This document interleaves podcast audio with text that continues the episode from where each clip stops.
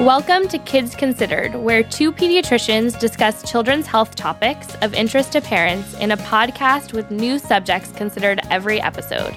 I'm Dr. Lena van der List. And I'm Dr. Dean Blumberg. And we're both pediatricians at UC Davis Children's Hospital in Sacramento, California.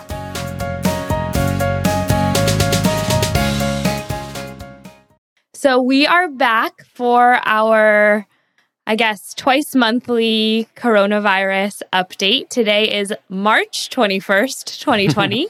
mm-hmm. I got the date right this time. And we are going to be talking about the things that have changed since our last update. So, Dr. Dean, what do you think the biggest things are that have changed? Well, I think we're really having a robust discussion about reopening and ending the lockdown, and we've really flattened the curve. So we're starting to get some scientific modeling that's showing exactly um, how many lives have been saved because of the drastic social distancing that we've been doing. And for example, here in California, where we instituted this early, um, it's estimated that more than 40,000 lives were saved in Los Angeles alone because of the social distancing. Wow, that's a really amazing number just to hear out loud. And I, you know, heard at the beginning that if you feel like it was a big waste of time, you probably did it correctly, right? That's, or like That's a great way of looking at it. Right. um so a lot of people are saying like, "Well, why did we even do this? It didn't seem like it was big in our community." But that was the whole point, correct? The whole point was to be safe so it wouldn't be big in your community. So if you didn't have a lot of transmission, that means you did a great job and you did save lives, you did save hospitalizations. Yeah. And as we're starting to reopen, a lot of parents, friends, family members are asking about safe ways to start to socialize and how they can still kind of take a harm reduction approach to getting back out there. Um, so, are there recommendations that you've been giving to families about how to safely start to socialize again? Mm-hmm. Well, first of all, you want to follow your local public health guidance because it's different everywhere. We have different rates of transmission, and then different communities also have different, um, I, I, would say, different values in terms of how um, aggressively to open up or how much they still need to protect the community. And remember, even if there's not widespread transmission within a community, if it's a community that may have like a lot of nursing homes or skilled nursing facilities, you know, if you have any transmission in the community and it gets into one of those areas, that's where we're seeing these very high rates of death where 25% of the residents are dying, things like that. Yeah. So we have to really make sure that we protect those communities, especially. Um, and so you think about maybe workers that work at nursing homes, uh, you know, going out to see friends or other things, and it it still feels scary in some ways. And I think for a lot of people, you know, they're nervous to get back to seeing their parents or people that are in the high risk age group. And do you think that's like that's fair? Do are we should we still be avoiding people that are maybe more high risk? I think people need to be very thoughtful about this and be clear what their values are. So remember that even in the most affected communities worldwide, only about 20% of people have been infected. So we still know that this virus may go through a community like wildfire. The vast majority of us are still vulnerable to infection. So, depending on your sort of risk calculations and how tired you are of sheltering in place, and and then you know make sure you have a robust discussion with your parents, with the grandparents. If they are just really want to see the grandkids, you know maybe now's the time. And if on the other hand people are still really want to be careful, I think we need to respect that too. Yeah, and how about still being careful and wearing masks when you're in grocery stores and, you know, disinfecting and the hand washing? Those are all should definitely be kept in practice, correct? Yes, I think we should definitely continue to do that. And remember, wearing a mask primarily protects people around you. It doesn't protect you from getting infected. So it's a, it's part of being a good community member, a good citizen. And so participating in good citizenship by wearing a mask when you're out and about, when potentially you won't be able to social distance at a, at an adequate distance of six feet. Gotcha. So, a lot of people are talking about the second wave that might be coming. I'm wondering if there are things in place within our state or federally that can predict that this might be coming and that we should lock down. Do you know anything about this? Well, I don't know that you can really predict. That's the thing. If we could predict, then we would know exactly what to do right now. And so I think to me, the most important thing to do is when you start um, getting rid of these restrictions and we have increased mobility, is we need to do things very slow and incrementally because it's going to take about a month to find out what the effects of um, easing up of the lockdown are going to be because the incubation period can be up to two weeks. So we're going to need to wait for one or two cycles of the incubation period before we start detecting an increased number of cases. And if you make too sorry, if you just I just want to say if you make too many changes at once, you know, then then it could totally get out of control. So you want to do it very slowly so that if you make too many changes, if you made the wrong decisions, then you can like start making, you know, new decisions to make sure we're all safe. Are there any places that are giving us an idea like in my mind looking to Italy or to China um, that have started to roll back restrictions, and are they seeing a second wave? Yeah, so China was a really good example to bring up because in Wuhan, they did really the most severe lockdown that we've seen worldwide. And then they did open up and they did see a handful of cases, but it generally seems to be safe. Another model to look at is Denmark, where a few weeks ago kids started attending school again under new guidance, but they're attending school. And so far, they have not seen a rebound. So I think that's very promising. Yeah, so there's a lot of different places because this has been such a worldwide pandemic that we can potentially learn from and kind of help to guide our decisions. Right, exactly. I wanted to ask you a little bit about contact tracing because that's something that they talk about, but it doesn't seem so. My understanding of it, and please correct me if I'm wrong, is that once one person has been identified as testing positive, there would be a mechanism in place to identify people around them, say if it was like their cell phone or something that could ping anyone that they have come in contact with um, within the last two weeks and would notify the person, like, hey, you've had exposure to someone who tested positive for COVID. It may be worthwhile getting tested. Is that sort of like what a kind of high tech contact tracing would look like? That's the high tech way. And then there's the lower tech way, which is to actually hire people to contact those who were in contact with somebody who was potentially infectious and make sure that they're educated about self quarantine during the potential incubation period. But the low tech way of someone doesn't seem feasible on this scale. Am I right?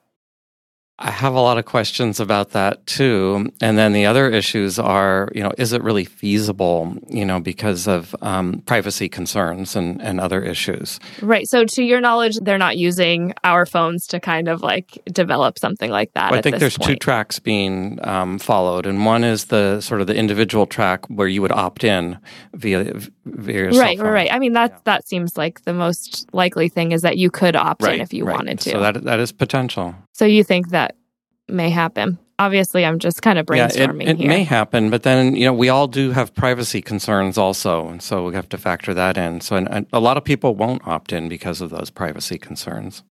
That makes sense. Last week, we talked a little bit about the new inflammatory syndrome in kids that's been described um, as a Kawasaki syndrome like. Although, in reading a little bit more about it since our last recording, it seems like people think that it is sort of its own entity. Is there any new research coming out about this? I think they're calling it pediatric multisystem inflammatory syndrome. Right. There's a lot of new research coming out. As you can imagine, there's new pre publications coming out every day. It looks as if it's a post infectious phenomenon. It looks like most of the children who've been described have been infected sometime in the past month before they present. And it appears a little bit more similar to something um, people may have heard of toxic shock syndrome, which is usually from a staph or a strep infection. It appears to be closer to that than it does the Kawasaki syndrome, although there's a lot of overlap. there have been some cases in California. Oh, there have been. Yeah. The good news is that it's easy to spot. So your kid is not going to be sitting at home, you know, just with a very mild fever and this syndrome. You'll know they'll be more sick. And so reach out to your pediatrician if you're concerned about any of your kids' um, symptoms. And some of those for this would be high fever. There seems to be a lot of GI, um, so like stomach, vomiting, diarrhea, abdominal pain, rashes have been associated, um, muscle aches. Anything else, Dr. Dean? Yeah, these kids are sick, so I'm confident that parents will recognize this and realize that their kids need medical attention. Yeah, definitely. So let's talk about some of the new studies that have come out over the last couple weeks since we talked last. Um, one of the biggest ones, and I know one that um, you had been interested in, is sort of looking at establishing immunity. So, a big question for a lot of people has been okay, if I get this once, am I going to still be at risk? Am I going to have antibodies? Am I going to be at risk of getting it again? So, just this month in Science, there was a article published that looked at monkeys. So, not not humans, but infection with the virus and seeing if they could get reinfected.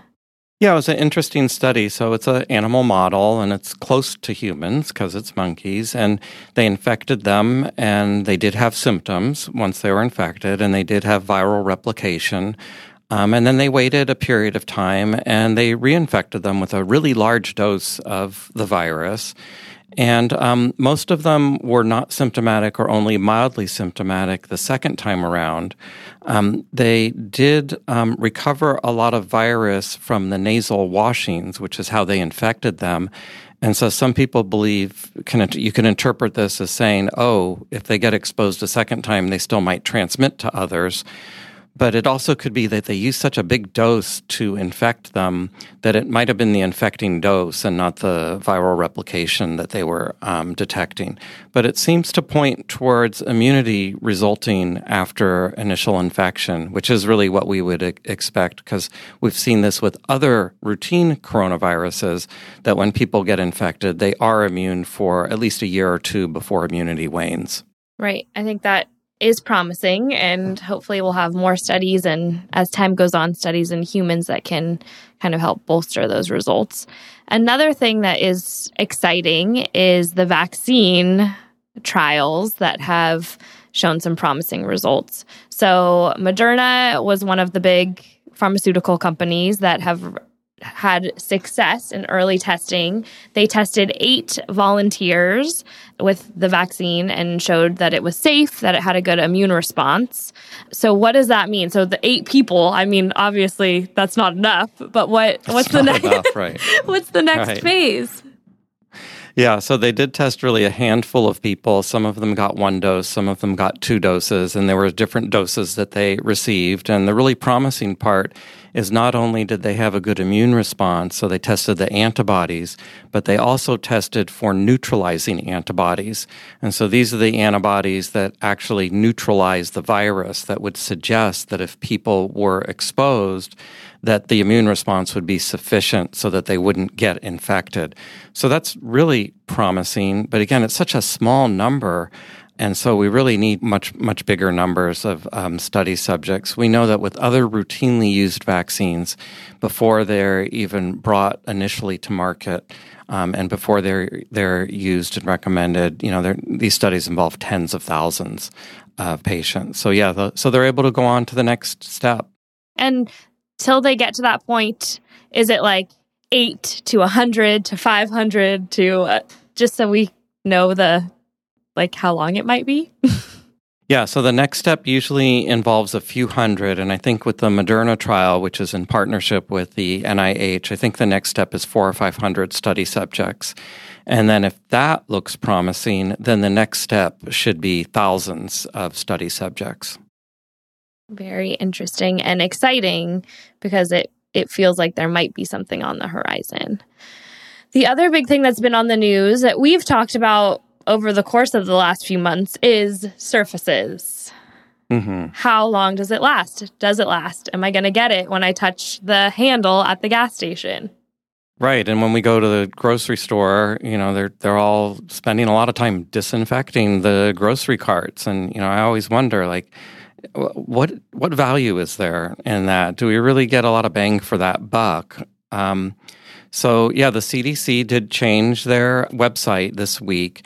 And really, this is primarily transmitted via the respiratory route. And what they've done is subtly change the messaging to sort of downplay the surface contact transmission. So it can be transmitted by touching things and then touching your face. So we still do recommend hand washing, but really the, the big emphasis should be on the social distancing and then the masks if you're not able to social distance um, effectively, because it, it is primarily a respiratory pathogen. Which we've sort of known from the beginning, but again, it's just like more time, more studies and and learning more about this specific virus that no one has ever experienced before. Right. And then when you just think about all the efforts that we're all putting into our daily lives so that we and our families aren't getting infected, you know, really do the social distancing. That that's the one that I would primarily emphasize. And all the other stuff of like wiping down the mail or grocery items before you put them in the pantry, you know, I, I just wouldn't spend a lot of energy on on that compared to the social distancing and then being a good mask wearer. Yeah, definitely. Well, the weather here is beautiful. I hope that you guys are getting outside, spending time with your families, and taking care of yourself. We know that this is a really difficult time for people financially, emotionally. And so we really hope that everyone is staying safe. As pediatricians, we again want you to bring your children in for their routine vaccinations, to call us if you're nervous about anything or if your kid has a cold, and bring them in to their well child checks. We would love to see them. Mm-hmm. And going outside is a wonderful thing to do because the virus is transmitted much more efficiently indoors than outdoors. And one study from China suggested that more than 90% of the transmission takes place inside within a community, and less than 10% of the transmission takes place um, when people are outdoors. So being outdoors is a great thing to do. Wow, I love that study. That's my favorite study that's come out of COVID 19 so far. So, yes, take in the gorgeous weather this weekend and always remember to consider kids throughout this whole process. So, we will come back in two weeks for our next um, COVID 19 update. That wraps up this episode of Kids Considered. You can find more information on our website, kidsconsidered.ucdavis.edu. Follow us on Twitter at Kids Considered and Instagram at Kids Considered. If you have feedback on this show or topics you would like us to discuss in the future, we would love to hear from you. Please call us. Our number is 916 915 3388. Or email us at kidsconsidered at gmail.com. Please rate us on iTunes or wherever you subscribe to your podcasts. Thank you for listening, and we hope you will join us for our next podcast. Kids Considered is sponsored by UC Davis Children's Hospital.